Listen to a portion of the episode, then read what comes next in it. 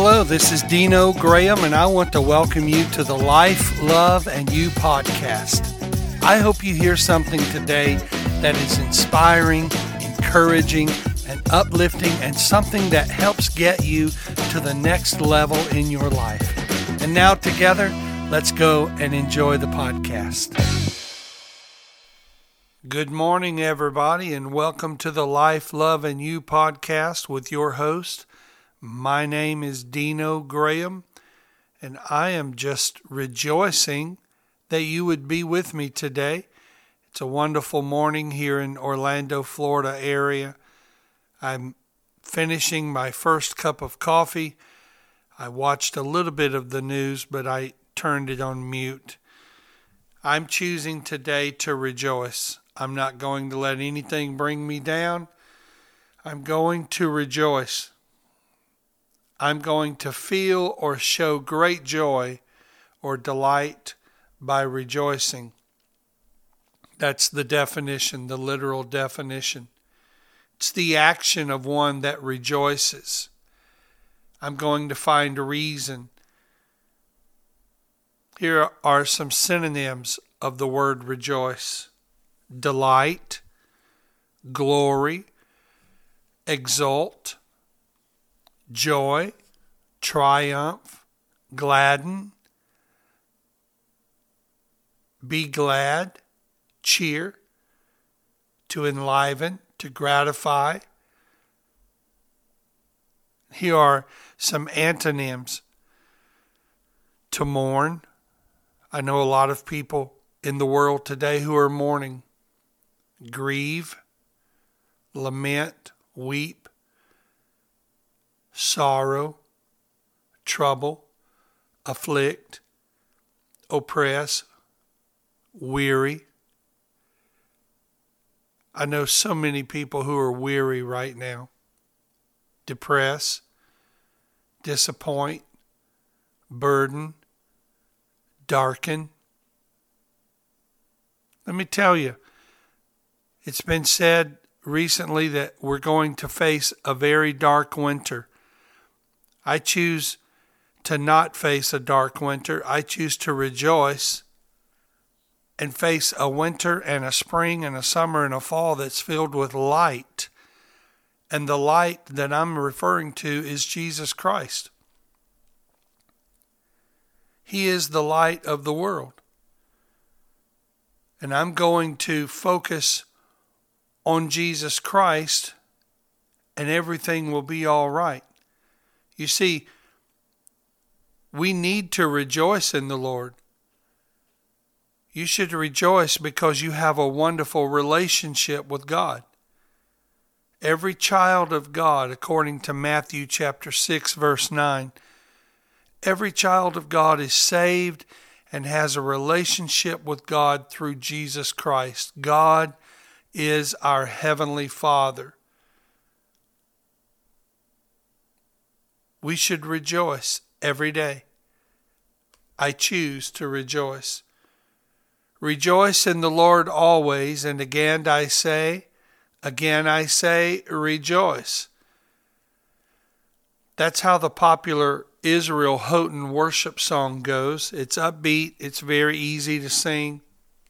But to rejoice in the Lord always is much more than just a song.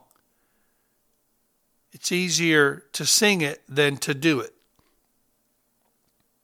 Rejoicing should really become our way of life.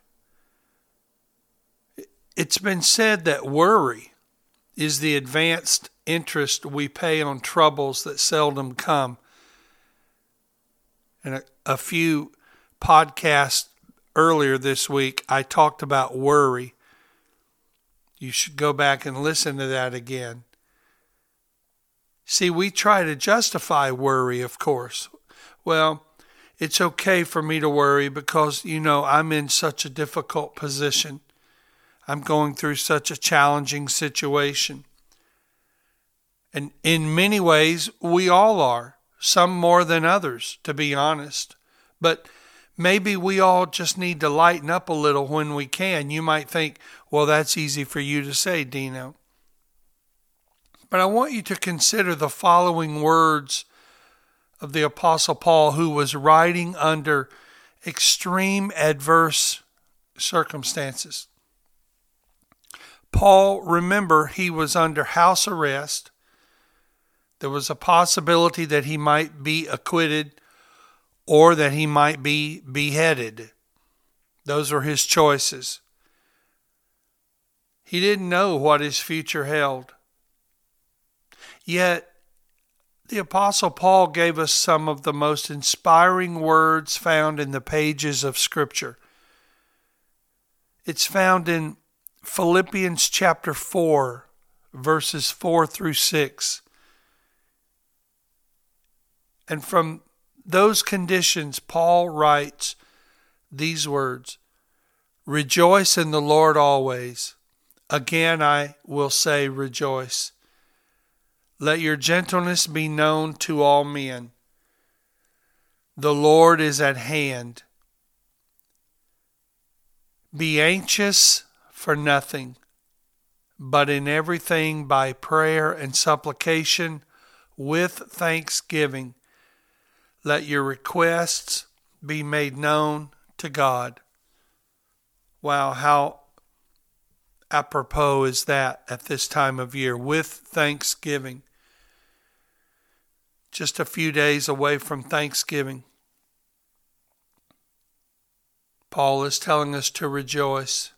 Don't be anxious for anything, but in everything by prayer and supplication. Pray with thanksgiving and let your requests be made known to God. I absolutely love those verses. Paul was not sitting in the top of the Westin Hotel.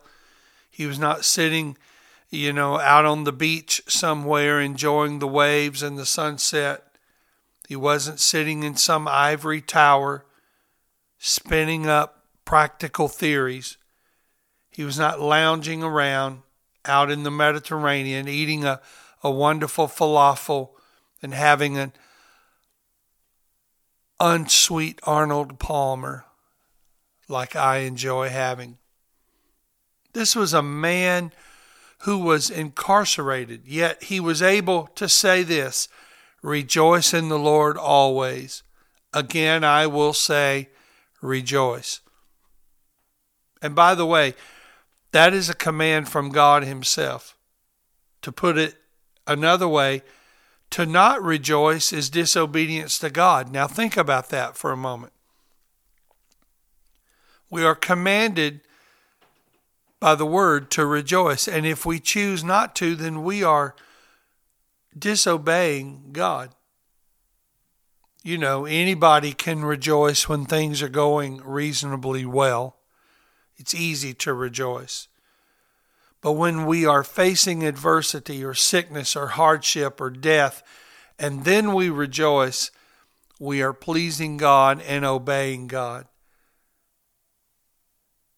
Be reminded, friend, in the midst of this pandemic, wherever you are listening to this podcast from, we have listeners all over the world here in North America all over South America and Central America, all over Europe and Eastern Europe, down in Africa, the nations of Africa, and over in Asia and Asia Pacific, all over the world, wherever you are listening from. I want to remind you of this as I close.